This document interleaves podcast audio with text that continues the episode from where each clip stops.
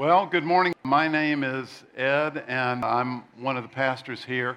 Welcome to Gateway, and this is the third Sunday of Lent, and we're in a series of conversations that we have called Jesus Answers Our Questions. And isn't that awesome? Because He does.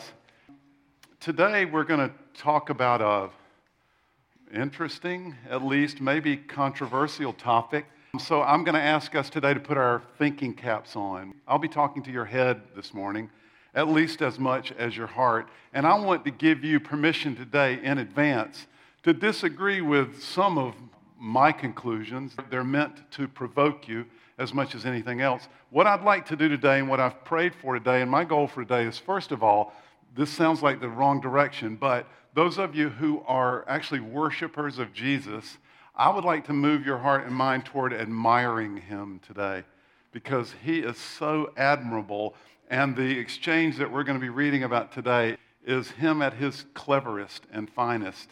Those of you who are standing outside of faith, I have really prayed that this could as well today move you toward admiring Jesus and perhaps even worshiping him because he's worthy of it we're going to hear an exchange today in which Jesus, I think, speaks to not just politics in general, but politics in the American setting.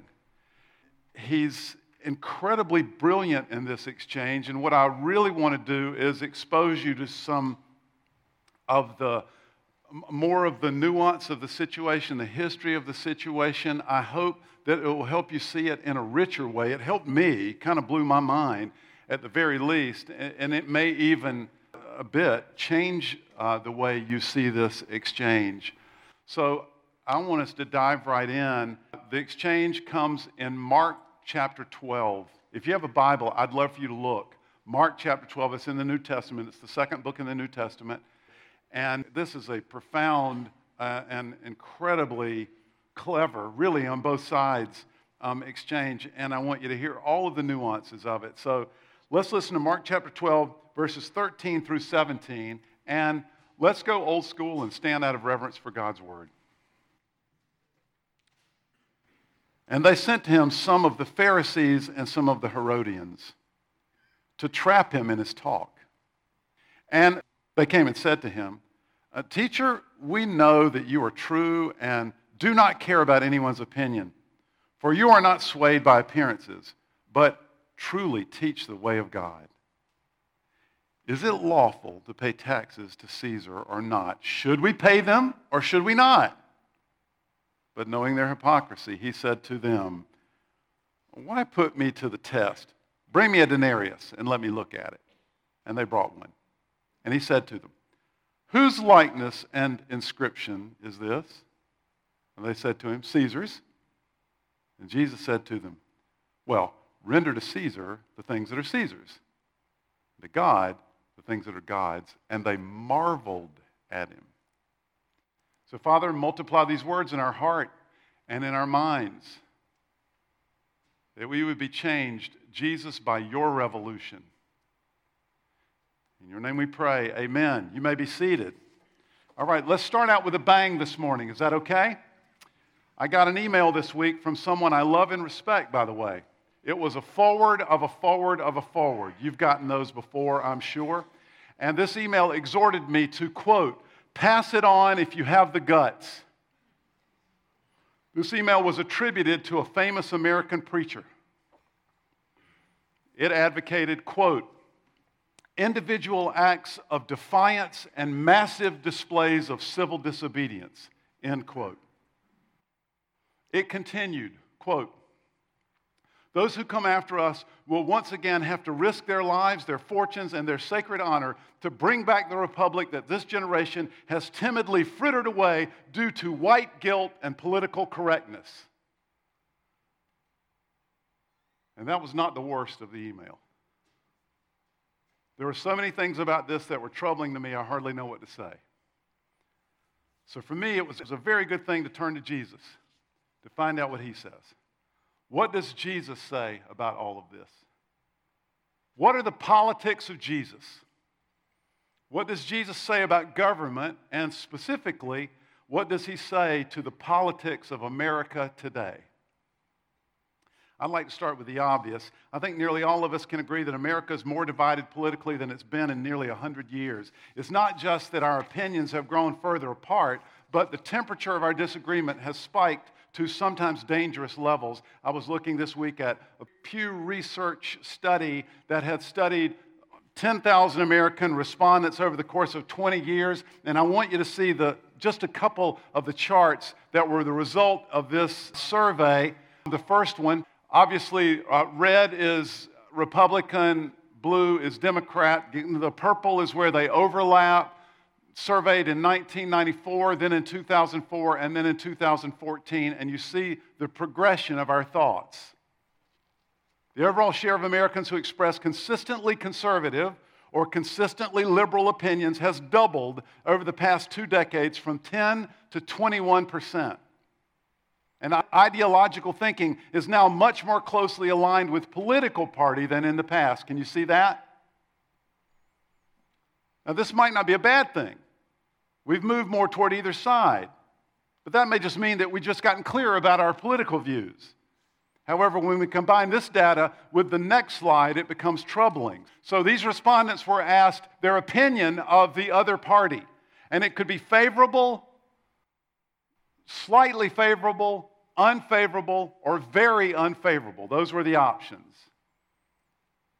Notice how partisan acrimony, that's political party related animosity, has increased substantially over the same 20 year period. In other words, in each party, the share with a highly negative view of the opposing party has more than doubled since 1994. And those of you who are old enough will remember that 1994 was not necessarily a happy political time in America in and of itself.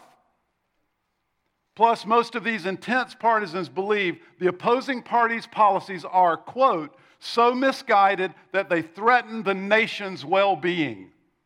So the dark blue and the darker maroon represent 27 Democrat, 36% of those who believe that the policies of the other party are so misguided that they threaten the nation's well being. In other words, we really don't like the other party and we're very suspicious of them. The problem with that thinking is that it inevitably bleeds into thinking that we don't like and don't trust the people in the other party because political parties are made of people. At times, it seems as America's political dialogue has turned into a street brawl. Now, I know some of you have come from countries where the politics of your country has cost many people their lives, but, but we haven't been accustomed to that kind of environment in America, at least not for 150 years, until recently. In June of 2017, a self described strong supporter of Democrat Bernie Sanders went to a baseball field where a group of Republican congressmen congressional representatives were practicing for an annual charity game. And he fired 70 rounds of ammunition at the Republican members of Congress and their aides. He injured several people, including House Majority Whip Steve Scalise of Louisiana. Then in October of 2018, a Florida man was arrested for mailing bombs to various critics of President Trump, including members of Congress, media outlets, and media personalities. Now, whether the packages were, were functioning bombs or just dummy devices intended to send a message, the effect is largely the same. American politics has descended into the logic of the vendetta. I mean, I don't even know what to say. Again, fortunately, I really believe Jesus does know what to say. So, as a starting point, it's important for us to remember that Jesus lived his life in an environment that was even more highly charged politically than the one we live in.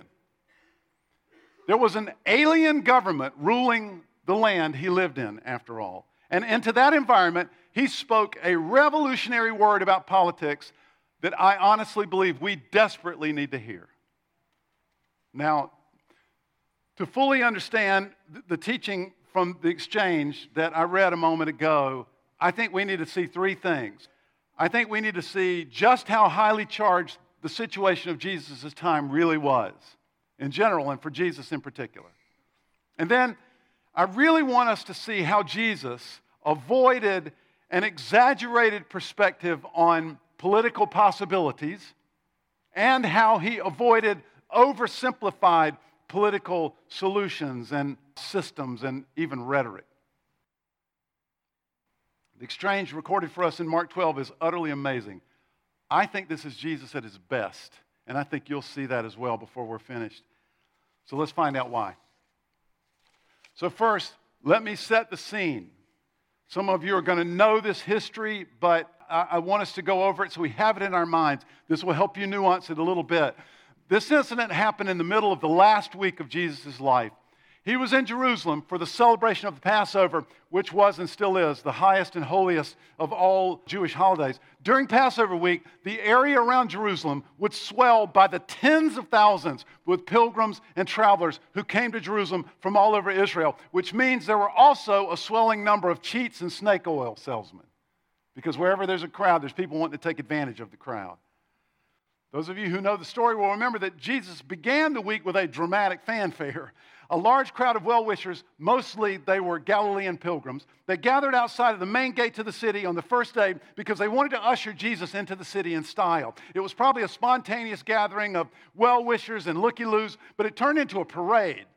And, and, during the parade, some of the crowd began to spontaneously sing a part of the chorus from Psalm 118 Hosanna!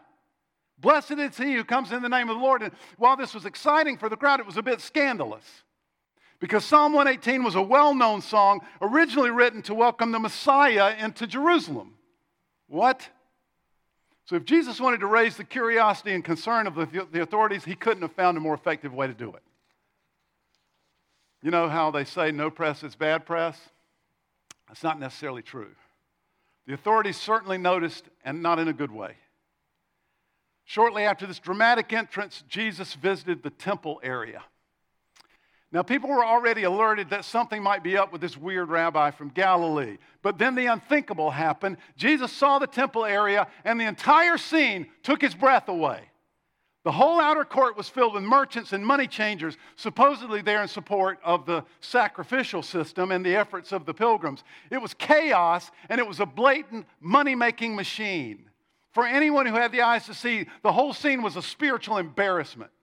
So Jesus, who was not your average first century rabbi, felt compelled to speak against it. More than speak against it, though, he did violence against it. This relatively unknown Galilean rabbi started moving wildly through the makeshift market, overthrowing tables and kicking out money changers, screaming, My father's house is to be a house of prayer. You've made it a den of thieves. At this point, the curiosity and concern of the authorities gave way to suspicion and anger. So Mark adds this commentary in chapter 11, the chapter before we read this morning. Chapter 11, verse 18, Mark says, And the chief priests and scribes heard it, and they were seeking a way to destroy him. They feared him, Mark goes on, because all the crowd was astonished at his teaching. So that's the immediate backdrop for the passage that we read from Mark 12 this morning. I want you to notice who the authorities send to question Jesus. And now let's drill down on the nuance of this situation. They sent some Pharisees and some Herodians. Let me explain.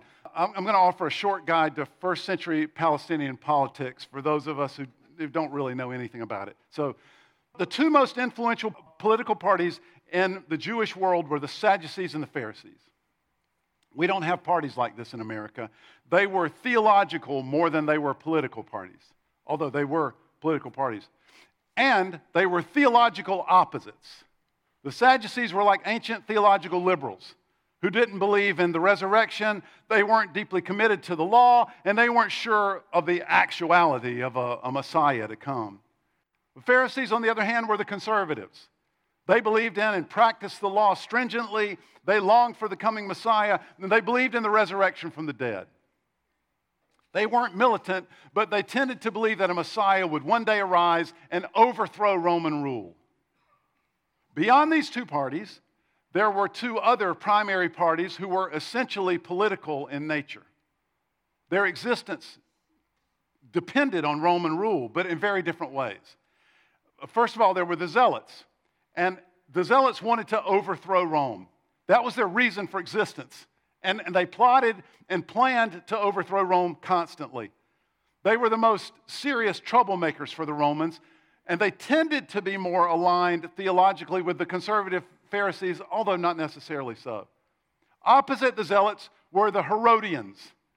And they tended to be wealthier Jewish families who supported Roman rule and worked very well within the structure which Rome had provided. In fact, uh, working for Rome had made them very rich in most cases.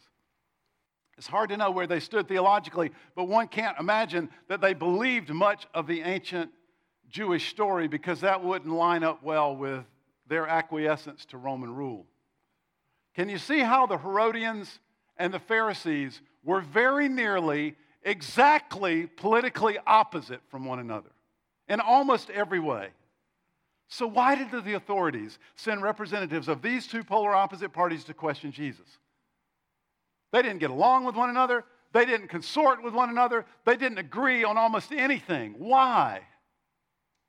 Well, obviously, this was a very carefully designed trap. They were sent to ask Jesus a very specific question, a carefully calculated question, a very interesting question, and a burning question for almost everyone in Jerusalem. It was a very, very controversial question. This was a hot button political issue for the Jews, especially those in and around Jerusalem. And the priests realized, of course, that no matter how Jesus answered this question, he would offend someone. And perhaps he would even get himself into deep trouble with the authorities, the Roman authorities. Very, very clever. But Jesus is more clever still. Let me explain. Teacher, we know that you are true and do not care about anyone's opinion, for you are not swayed by appearances, but truly teach the way of God. Flattery, flattery. Is it lawful to pay taxes to Caesar? There it is. The most controversial political question of the day. And here's what we need to see. In all likelihood, these guys weren't just asking about taxes in general. That's what you may not have known. That would have been tricky enough for Jesus, but, but they were asking about a particular kind of tax. Now, there were lots of Roman taxes. There were taxes on the transportation of goods, there were taxes on property. In some places, there were taxes on any kind of movement from one place to another. But about 25 years before the ministry of Jesus, the Romans had levied a very controversial tax. It was called a head tax. It was a tax on your person. It wasn't a tax on the use of Roman roads or the transportation of goods, it was a tax on your being. Now, the actual tax itself was negligible. Usually, the head tax was one denarius, and one denarius was roughly equal to the day's wage of the lowest paid worker in Israel at the time. It was not a substantial tax, but the point of the tax was extremely controversial. How dare you charge us for being? So, 25 years before Jesus entered Jerusalem, another Galilean named Judas had led a revolt against the head tax. Are you with me? He called on all Jews to refuse to pay the head tax. He led an armed band into Jerusalem and they had cleansed the temple area. He preached against Roman rule. He declared that God's people can only be ruled by God and not by Caesar. Ultimately, they found him and executed him. Now, 25 years later, here comes Jesus. He taught repeatedly about the kingdom of God. He entered Jerusalem at the beginning of Passover, the head of a parade, and proceeded to cleanse the temple. The zealots had to be thinking, well, isn't this interesting? Maybe he's our guy. If he says no taxes, then we'll have to arrange a meeting. Let's see what he has to say. The Pharisees had to be thinking, what is this? Another nut job? And again from the backwater of Galilee. What are we going to do about these people? Please tell me this is not another revolution. We're not prepared for that, and I don't, I don't want to have to suffer through that again. Let's expose him now before this goes any further. The Herodians had to be thinking, stop this. Don't upset the apple cart. If you condemn the tax, we're going to report you right away, right now, and we're going to do it quickly. Let's expose him. The Pharisees had to be thinking, who does this guy think he is? How dare he cleanse the temple? He's another pretender. Let's expose him. So they sent a delegation to smoke him out and to expose him. If he says, Yes, you should pay the tax, then the zealots would disappear and the rabble surrounding Jesus would see him for the placating pretender that he is. They too would desert him. If he says, no, don't pay the tax, and remember, they've been careful to ask him this question in a public place. If he says, no, don't pay the tax, then the authorities will arrest him and crush him. That answer would be the same as calling for an armed revolt in their mind. Do you see how clever this is? Are you a revolutionary, Jesus? Should we pay the tax or not? And so Jesus answers Give me a denarius. Whose image is this, and what is the inscription? Well, the image is Caesar. And the inscription says, Tiberius Caesar, Son of God, ruler of the world. Isn't that interesting? So Jesus says, Give to Caesar what is Caesar's, but give to God what is God's. In other words, yes, you should pay the head tax. Caesar minted the money, and he literally did. The economy of Israel prior to Roman rule had been largely a barter trade economy. Rome popularized a money based economy, and the money itself came from Caesar. He owned it.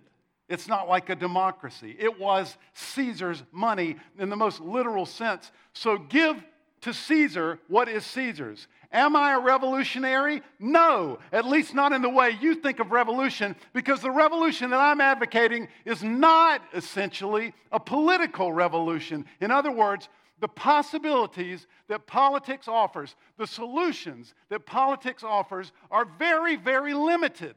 Jesus was not and is not primarily advocating political change. I'm certainly not saying that some people are not and should not be moved by God to go into politics. I certainly believe that has happened, and I hope it happens more. And I'm not saying there should not be change in certain policies and laws in America. There should be. But I am saying we've got to adopt the spiritual realism of Jesus. The potential for those kinds of changes to affect real change in hearts and minds and habits is negligible. This is not the change Jesus taught about and gave his life for do a search sometime. Go to BibleGateway.com and do a search on all of Jesus' speeches about Rome and, and collect them. Or search on Caesar, search on Pilate, and find out what Jesus said. This is it. There was a foreign, godless power ruling over the land of Abraham, Isaac, and Jacob, and Jesus did not address it at all. At the end of this same week, Jesus would stand before Pilate, the Roman governor, accused of leading a revolution against Rome, and he would say, My kingdom is not of this world. My kingdom is from another place. I'm not about politics, at least in the way you think of politics. Finally, when Pilate's hand was forced, Pilate would say to Jesus, why aren't you talking to me? Don't you realize I have the power either to free you or to crucify you? And Jesus would answer, You have no power over me except what God has given you. In other words, the central feature of this drama, Mr. Pilate, has nothing to do with you. Often, human political machinations amount to rearranging the furniture on the deck of the Titanic and nothing more.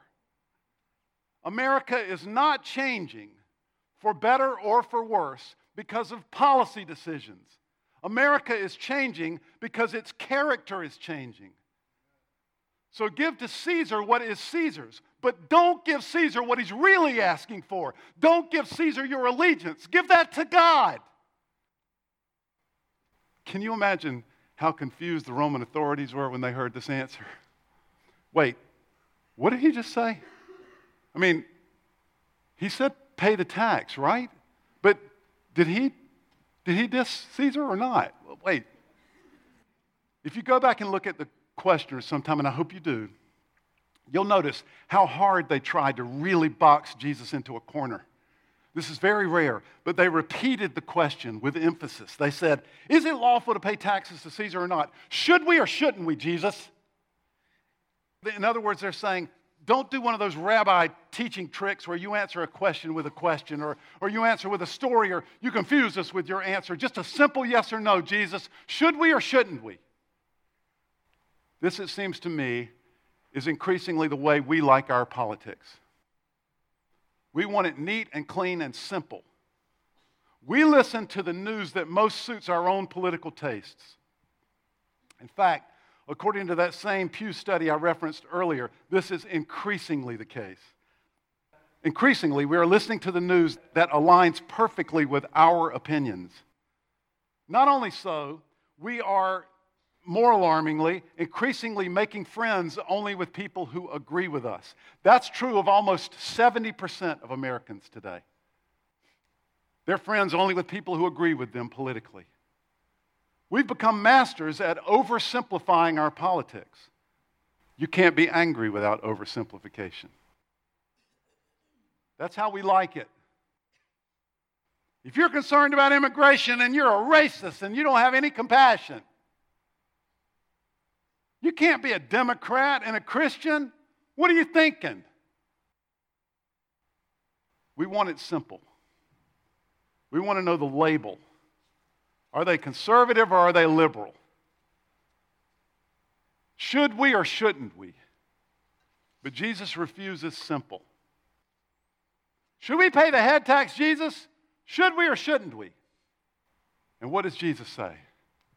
Jesus says, yes and no. But somehow he doesn't say yes and no in a way that's political doublespeak. He says yes and no in a way that's textured and profoundly nuanced and rich. Yes, Jesus said, give this denarius to Caesar, it's his. But don't give Caesar your allegiance. That's God's. I'm not fomenting a political revolution here. I'm not exchanging one form of human organization and power for another. I'm not offering one political party over another. I'm talking about a completely different kind of thing. I'm talking about an internal revolution that is the end of all revolutions. I'm talking about real change that will ultimately change the world and everything in it. No wonder they marveled at him. Okay, I don't know what this means for you. I don't know what the application is for you.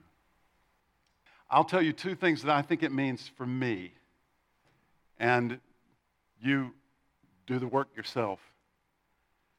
To me, this means that I can be and I should be a voice of civility in the current harsh and screeching political climate in America, I can and I should be a voice of civility. And I can and I should be because I have a right sized view of the importance of politics and because I'm not oversimplifying it. If I have Jesus' view, then I have a right sized view of what politics can actually do. And I'm not oversimplifying politics. 1 Peter 3 14 through 16, Peter, one of Jesus' best friends, says, Look, you should always be ready to give a defense for what you believe, but do it with gentleness and respect. And I can bring that to the political dialogue at Gateway in America because I have Jesus' right sized view of the importance of politics, the power of, the real power of politics. Secondly, this means to me that I don't need to join the hand wringing. I don't mean that I'm not troubled by this or that, but I don't need to join the despair. Oh, it's, it's all over. It's all over because pick your party, right? It's all over because eight years of Obama rule, we're finished. Or it's all over because four years or eight years of Trump rule. We're done. It's over. America's finished. I don't need to join the hand wringing because we have a right sized view of the importance of politics and because we don't oversimplify it. I got another email this week from someone else. Someone else that I'm growing to love and respect, by the way. The person who sent this email told me about how they are getting connected to God because of what Jesus Christ has done in a brand new way. They talked about the change that this is making in their lives. So, at the risk of being the religious guy this morning, This is the revolution that Jesus is advocating. This is the change that Jesus offers. And this change changes hearts and minds and habits and ultimately culture. Let's pray. Lord, we submit our thoughts to you,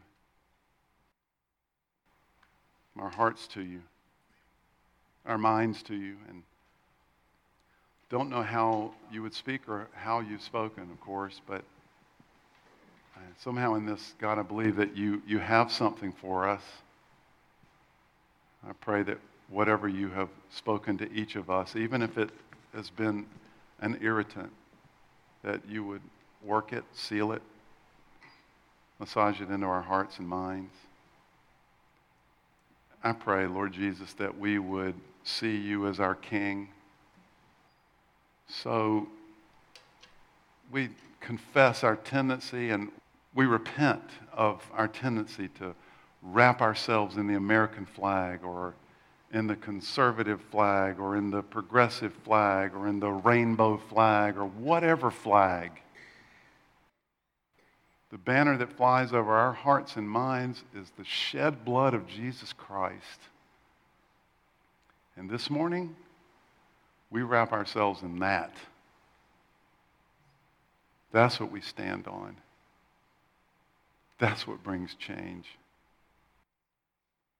Father, we do pray for the character of America. There are concerns. We have concerns. But today we want to acknowledge that you are sovereign, that you are in control. And it's not about you, Mr. Pilate, or you, Mr. Trump, or you, Mr. Obama. It is about God's sovereign will. And we surrender to that gladly. Hear us, Lord. In the strong name of Christ we pray. Amen. And everybody go in peace.